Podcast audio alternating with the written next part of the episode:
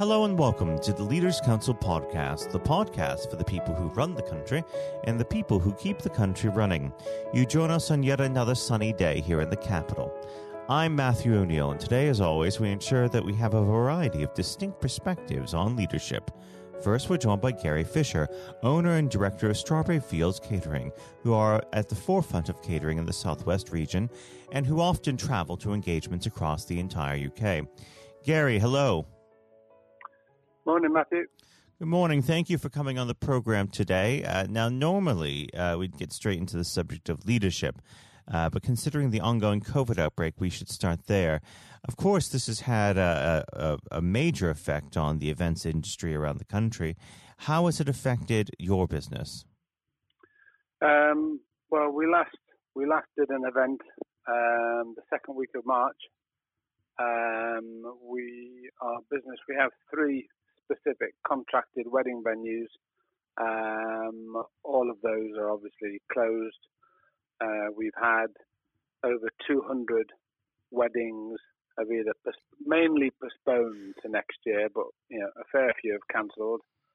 Um, so at the moment, pretty much the vast majority are furloughed, and um, it looks like we're going to have a very busy year next year if we're allowed to have it. Um, but you know, who, who, knows where you know the social gathering thing is. Uh, if you can't social gathering, you can't really do weddings. And, and and I know obviously they've got a number on there for 30 at the moment, but um, you know, 30 is no good to anybody. Our, our venues sort of seat up to 200. Mm. And do you see uh, in the long term this uh, changing the way in which you do business? Well, I would have said leadership really is all about responsibility. We, uh, you know, in the current times, we, with furloughed staff, they're all very, very nervous. Um, we, the way I'm approaching it is initially when it was 80% of furlough, uh, we were paying 100%. So we like to think that we look after the staff. Um, and all their jobs, I've already said to them, really are secure. Simply, obviously, because the, the furloughing system has been a uh, an extreme help to us, and um, we, you know, at the end of the day, we've been trading 35 years. So my my stance on it really is that I will personally finance the company and bankroll it until obviously work comes back. Um, so, uh, but I think it seems to me an awful lot of businesses are not are not taking the same stance. And where would you say uh, your leadership style uh, derived from? Well, my my dad was a self-employed guy. Um, I maybe picked up some stuff from him. He was a, when he was alive, he was a, an extremely great support to me. Um, and I had initially when I left school, I had three years in the navy, so maybe there's a bit of discipline there. Um, other than that, um, I've, I've, had I've had head chef roles before I uh, joined Strawberry Fields, so I think it's just been a, a thing to, that accrued really over the, the decades. Now, of course, uh, leadership comes in uh, many different forms, um, but all leaders at one point or another have to deal with conflict. What's your method for resolving conflict? Could you say that again, please? Sorry. I what's your method? What's your method for resolving conflict? Uh, well, uh, if I'm really, really honest, I'm not fantastic at it. Um, I have had to deal with it, obviously, over the years. I've had to let people go, uh, pull them up over various things. Um, and just on a one to one basis, obviously, we're only a small company. We've got uh, 14 staff. So we have instances where I have to deal with people and just one to one, really. Um, I have had legal assistance on a couple of occasions when things have got quite serious. But you know, the, things happen, and so you have to deal with them. And um, you know, there's no point. I think, I think a long, long time ago when I was head chef, I used to be a bit headstrong and sort of throw my toys out of the pram. but um, not like that anymore. Really, you just got to sort of sit down, explain things, and get things resolved. So, and uh, I like to think I've got the respect of all the staff. So, yeah, it's not that difficult. Mm. Now, what would you say uh, to young people considering a career in catering? Um, well, there's, there's there's plenty of opportunities. Certainly, um, for people starting out, you know, you can you can travel the world easily uh, in in the industry. Um, it's really just a case of you know hard work. Really, you know, even if you get linked to one, you start off as a trainee or whatever, even in a kitchen in one of the big hotel groups or whatever, you know, that are all based around the world. You know, your Hiltons and so on and so forth. You know, they're global. And uh, if you get up to management, you can just move around the hotels around the world. Um, so yeah, it's uh, it's not all washing pans and sort of just chopping veg. You know, you can you can certainly uh, have a, a very good career in catering, and it's a very big industry. Now, unfortunately, our time together is drawing to its close. But what does the next 12 months have in store for Strawberry Field? Well, as I, as I touched on before, Matthew, I think the our next our book of next year because all the venues have moved the majority of the bookings uh, into next year. Next year's book of events is looking fantastic. uh, so as long as as long as we can do them, um, everything's going to be great. You know, there's one or two other venues that may well come online, um, but I think once that happens, we'd be at our optimum our maximum then. So yeah, it's all looking very good next year. I've just got to finance it while we're throughout all the losses at the moment. Well, I do wish you and the entire team at Strawberry Field Catering the best of luck over the next uh, few months, and it would be wonderful to have you back at the program at some point in the future. But for now, Gary, thank you. Great. Thanks very much. Thank you. That was Gary Fisher, owner and director of Strawberry Field Catering. And now, if you haven't heard it before, is Scott Challoner's exclusive interview with Sir Geoff Hurst. And now, ladies and gentlemen, without further ado, we extend a very warm welcome to a special guest in Sir Geoff Hurst, who joins us on the programme today. Um, Sir Geoff, good morning. Uh, good morning. How are you? Very good, thank you. It certainly is a uh, wonderful uh, day for it, isn't it? It is. The weather's pretty good at the moment. I hope may, may it last. Absolutely. After thunderstorm, it's, uh, it's lovely. It is certainly after a storm. And um, speaking of storms, actually, I'd like to start with just a hypothetical scenario. If we imagine if we fast forward two years, Sir Geoff, let's imagine it's December 2022 and it's the World Cup final and England are there. We could be playing defending champions France, we could be playing the Germans, anybody. And England are 2 0 up in the 90th minute, so victory is all but guaranteed. And Harry Kane, with a brace to his name already, is brought down in the penalty area. So he has the opportunity to make history by emulating yourself and becoming only the second ever player to score a World Cup final hat trick. Would you honestly want him to bury it, or would you prefer him to fluff his lines? I'd want him to bury it. Um, I've asked that question. I get that question asked a bit. Um, I've had a good run uh, with, with, this record, and goodness me, that's nearly 60 years, I guess, if, if uh, we're looking at 2022. No, I'd want him to bury it. A, a for him, he's a fantastic player uh, tremendous goal scorer.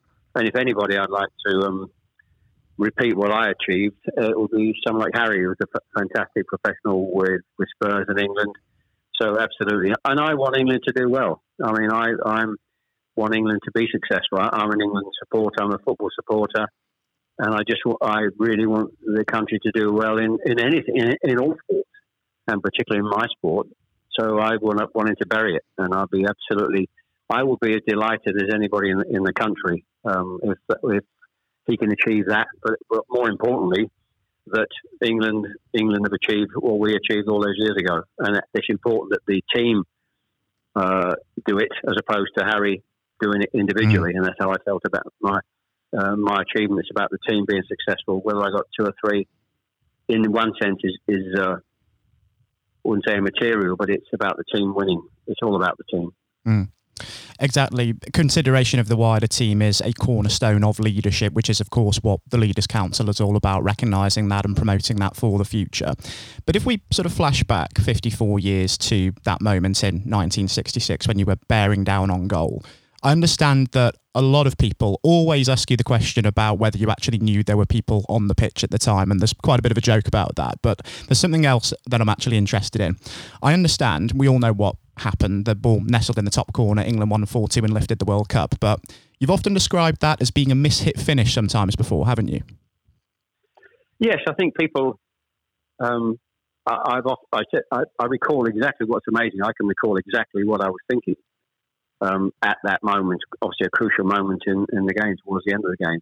I knew the game was nearly finished. I, as the ball came to me initially, I was actually with my back to goal. I was actually looking at the referee, uh, ten yards from me, in the middle of the park, and he was waving at the whistle in his mouth, but waving play on with both arms, indicating quite clearly, of course, that the game was nearly finished.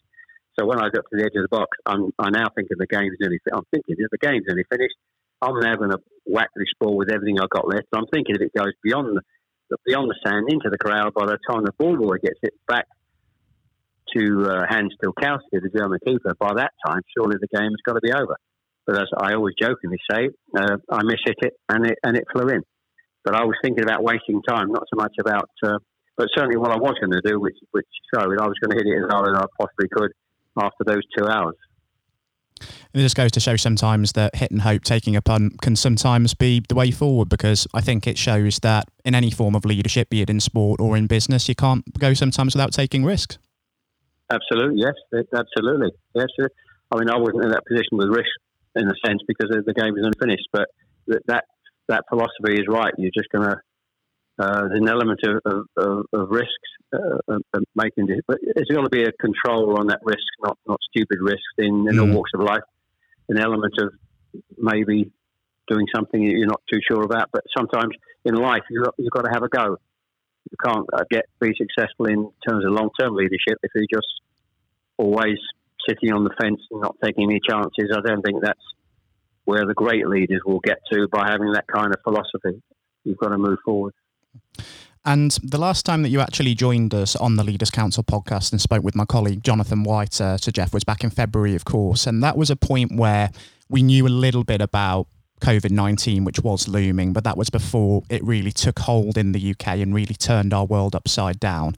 And before that, this summer was meant to be all about the England national team once again, who were going to the European Championships.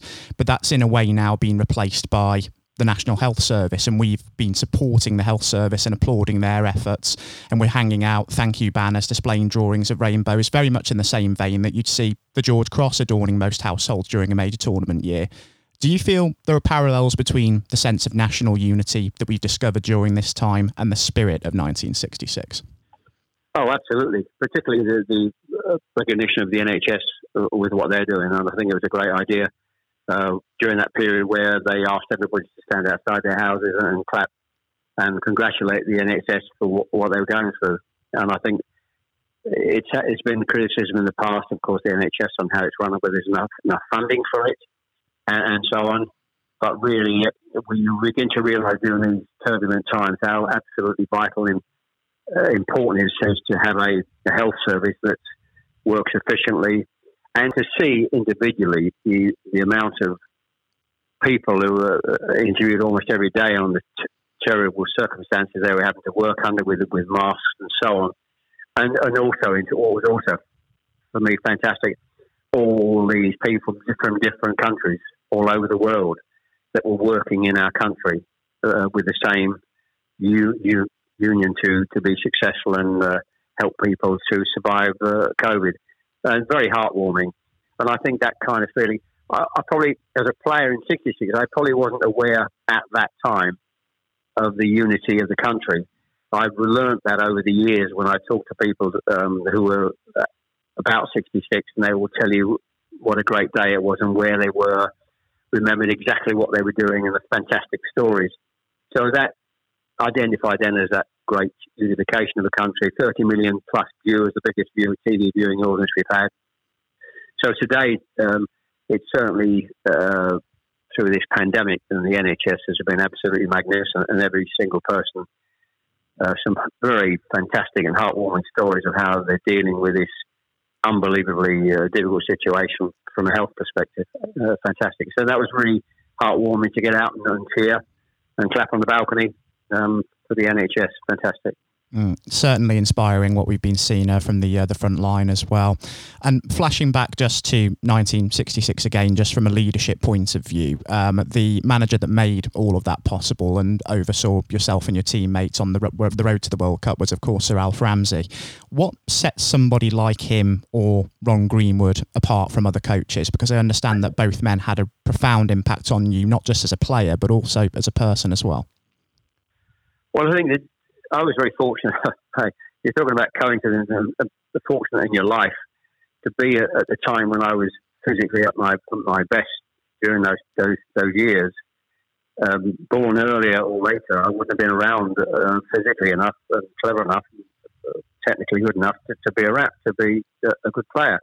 But at that time, I'm involved with arguably the greatest coach um, we've seen in this country, Harry Redknapp, who's been around a long time, would still say he is, is the best coach he has worked with. And this is, that's 50 years having been in the business plus. And then moving on to, to having a, at national level, a great manager. Uh, uh, and the two coincided in a sense because Ron Greenwood always always said that and felt that he, as a as a, a coach of a League One club uh, or Premier League as it is today, it's it's important you prepare the and teach and coach the players to be to prepare to be playing in the best company, playing for England. And so he prepared us to be playing for England. And then Alf Ramsey knew the players to pick. Um, discipline was his big skill, making sure those players were disciplined uh, in the right formation. Uh, so the two combined, moving from one to the other, uh, how, how can you possibly be as, as fortunate um, as, as I was? It was just uh, amazing. So I think Ron was. I think there are two different aspects of football in terms of leadership. You've got a you've got a, a coach who's a team coach who's a teacher effectively. Then you've got the other kind of character who's, who's a manager who manages people. May not be quite so good technically on the coaching aspects, but by that stage, Ron Greenwood passing a coach person to Alf, who then managed from a discipline point of view because you're managing people from the whole country. You're not just managing a club you're managing people, uh, different characters, and um, all over the, the country is, is slightly more demanding job in that respect.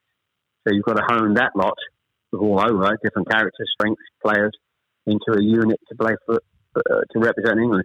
So Alf Ramsey was, was very good at that. His discipline was was fantastic. So the com- combination of the two, uh, you can say I can't be as I'm so blessed to be as fortunate as I was to come across these two fantastic uh, uh, people in my life, in my in my football life.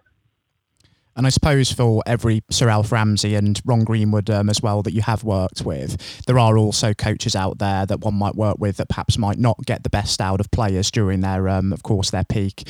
But just of course, just but just as much as you can learn from, of course, coaches that do get the best out of players, you can learn as much from less effective leaders as you can from good ones as well, because that experience can ultimately mould you as a person, can't it?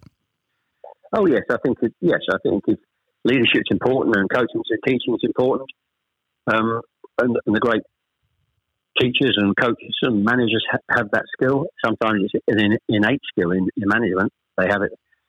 But I think um, you you can learn if you're sensible enough to learn from people who are uh, teaching you or coaching you. It's not the right way to go about teaching or coaching or managing you.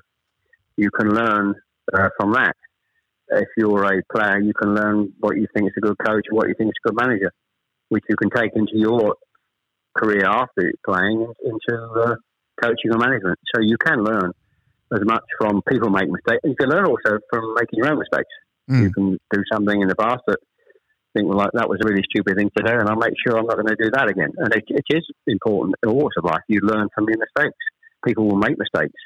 Uh, young people will make mistakes but it's learning. It's the silly people who make mistakes and don't learn from it, continue making those same mistakes throughout their life uh, and becoming maybe unsuccessful throughout their, their careers. Completely understand exactly where you're coming from. I think it's almost impossible to become an effective leader in our profession without having that learning curve of making mistakes and learning from them exactly. Um, during your conversation um, with Jonathan back in February, um, Sir Geoff, I know that you and him discussed at length some of the big inspirations and influences on you throughout your career and throughout adulthood. But I understand that your love for football and obsession with the sport actually started a lot earlier even if you were toing and fro between football and cricket somewhat at the time. I read somewhere that during your teenage years, you were once fined one pound for disturbing the peace after consistently kicking a football into a neighbour's garden. Is that true? Not many people know that, as the saying goes. Yeah, that's absolutely true. We, in in those uh, medieval days, you there were you weren't football pitches or place very rarely where you could play. You um, in our road in Greenways, it was called in Chelmsford we that three or four lads lived quite, quite close to it. It's a cul-de-sac. It's not a big long road um, with a round with a circle at the bottom, so there wasn't a great deal of traffic anyway. A because it was a, a cul-de-sac, and B because there weren't as many cars. No, there as many cars in those days. So uh, we played acro- across the across the road, um, and used to have to learn to chip the ball above the pavement to hit the uh, the goal at the back. The goal was about a, a two foot wide semicircular where the tree where a tree was planted, that was the goal. And so as three of us play football, but amongst those houses where we lived and played, there was a, a family and a, a, boy that didn't play football. Um, I think he he was interested in uh, flying, you know, and making balsa wood gliders. And uh, nice guy, but just didn't didn't play football. And on this particular garden, uh, occasionally the ball finished up there. And crazily enough, they um, took us to court, and uh, we actually got fined. This is absolutely true. We got fined a pound for kicking the ball in the neighbour's garden. That's astounding when you think about it, isn't it? Mm. And when you there's nowhere else to play apart from the street, and uh, we were actually, but that that happens. That happens. You'll you'll hear stories. We see stories of neighbours falling out over different things. You see those those stories every day. But that was certainly a true story. Absolutely, absolutely true. And during that time, um, who was it during childhood that you really looked up to that you thought was an inspiration to you and made you really think that going into professional sport was going to be the route for you? Well, my father was obviously the, the, the biggest inspiration for me because he was an ex-player. He, he played uh, lower down for Oldham Rochdale. We actually moved south from Manchester. We, we, I was born in Ashton under Lyne. We actually moved south to Chelmsford when I was probably I was the eldest of three when I was probably about seven or eight into this particular street uh, called Greenways. And he, what he did with me, I think was uh, had a big influence. Going back to that third goal in the World Cup, in many years in the back garden, and when we moved on to it, we moved up market to a council house somewhere in Chelmsford, and he would have me in the back garden teaching me to kick with my left foot. And so I, at that time, and even today, it's, uh, you don't see that many players that are uh, completely two-footed. And I was maybe not as two-footed as Bobby Charlton. Even Jack Charlton, his brother, didn't know which was his best foot. He, he was fantastic, but I was pretty, pretty um, um, two-footed. Hence, a lot of the hat tricks I scored were one right, one left, and a header. So um, he, had, he had a huge influence. I wasn't I wasn't a child, although I had a football, footballing father. I wasn't a child whose father pushed him into being a footballer. He, he um, and what happened with my, my story is a friend of my father, I know the guy's name, called Jock Redfern, unbeknownst to me, he wrote to two clubs uh, for a trial. He wrote to Arsenal and he wrote to West Ham United when I was just after school leaving age. Uh, West Ham uh, replied. They asked me to come for a trial um, I went for a trial with them, and uh, they saw something in me and took me on the what was called the ground staff then, uh, almost at school leaving age. And uh, so I wasn't necessarily thinking I've got to go into football. It's just that uh, that's how it, how it happened. Uh, although I enjoyed football, and I was pretty reasonably good. There was no big focus on me uh, as a great schoolboy player. Nobody was scouting me or you know writing to my parents saying, "Come and have a trial at this club or that club." Uh, but a friend of my father um, wrote the letter. So that's that's how it happened. The problem I had during those early years, I enjoyed cricket as well, and I was messing about as I, I kindly put it between the two sports, which was hugely detrimental to me in my early, early development, either as a cricketer or either as a footballer. And it wasn't until Ron Greenwood um, miraculously tried me. I was a midfield player then, or centre half at school.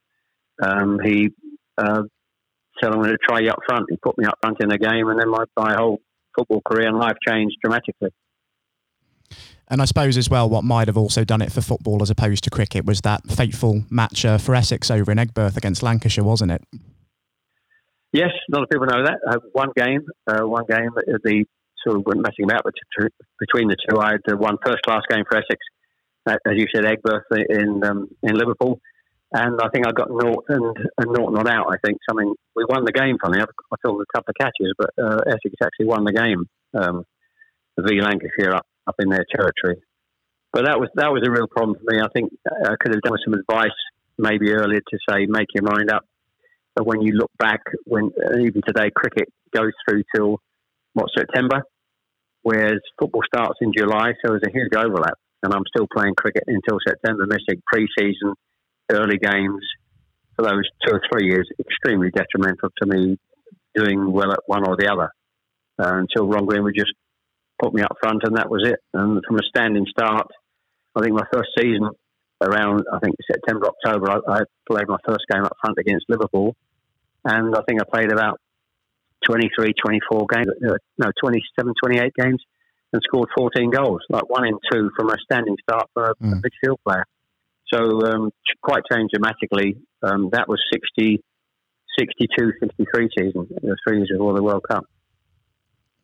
And when we think about leadership in football, the role of a goalkeeper, of course, not related to your own career, is to essentially build from the back and command this penalty area. And one goalkeeper that you played with, not just for England, but also for Stoke City in the later years in your career, was Gordon Banks. I have to confess, as a boyhood Port Vale supporter, I am relieved that incredible talents like yourself and Gordon are no longer occupying the dressing room there. And I did have the fortune of meeting Gordon when I was a young boy as well. But what was Gordon like as a leader on the field? Well, first of all, he, he was a great. Uh, two things for Gordon. He was a, a great keeper. Um, I would still say the greatest English keeper we've ever had, uh, and one of the best keepers in the world. Um, absolutely fantastic. Funny enough, I didn't realise. It's funny how you look at. I see when Gordon passed away, naturally, you know, sadly, um, a few months ago and obviously it's showing a lot of videos of Banksy uh, programs about Banksy and the great saves he made and the save against Pele and so on. But I didn't realise how um, athletic he was, uh, how quick he was, athletic, um, springing forward to smother balls, uh, and not just tipping balls out. Agility wise, he was absolutely fantastic. But as a character, he was a joker. He was a, a very kind, very mild mannered, lovely, lovely man, the nicest guy you can possibly wish to meet. But he was a joke. He always had a, a, joke for you. Every time you met, sometime he'd have a new joke. And uh, people um, talk about him and who are close to him and remember what a what a, um, a joke he was. And they're the two things that really stick out for, for Banksy. And we were very lucky, very lucky, of course, to have that kind of and you need that kind of quality um, as a, a world class player when you win a World Cup. You need four or five players, which we were very fortunate to have in our team. Um, uh, Banksy is one of the world class players, along with Bobby Moore and, and Bobby Charlton. Uh, Jimmy Greaves didn't play with a world class player in, put in the squad, and Ray Wilson, our left back, I'd always argue was a world class player. So you need that kind of quality initially if you're going to be successful in winning a World Cup. Some world class players, and Banksy was up there, w- w- not with the best, the best for me. And another thing from during your days at Stoke City as well was that a talented but then troubled young midfielder by the name of Alan Hudson first joined the uh, the club around uh, the early 70s. And I know that you were asked to take him in as a lodger to provide him with a stable home during his spell there by then manager Tony Waddington. Now, I've spoken to a great many directors and executives on this programme before, and all of them describe trust as being a key cornerstone of leadership. How did it feel for you knowing that Waddington trusted you to that degree to ask that of you?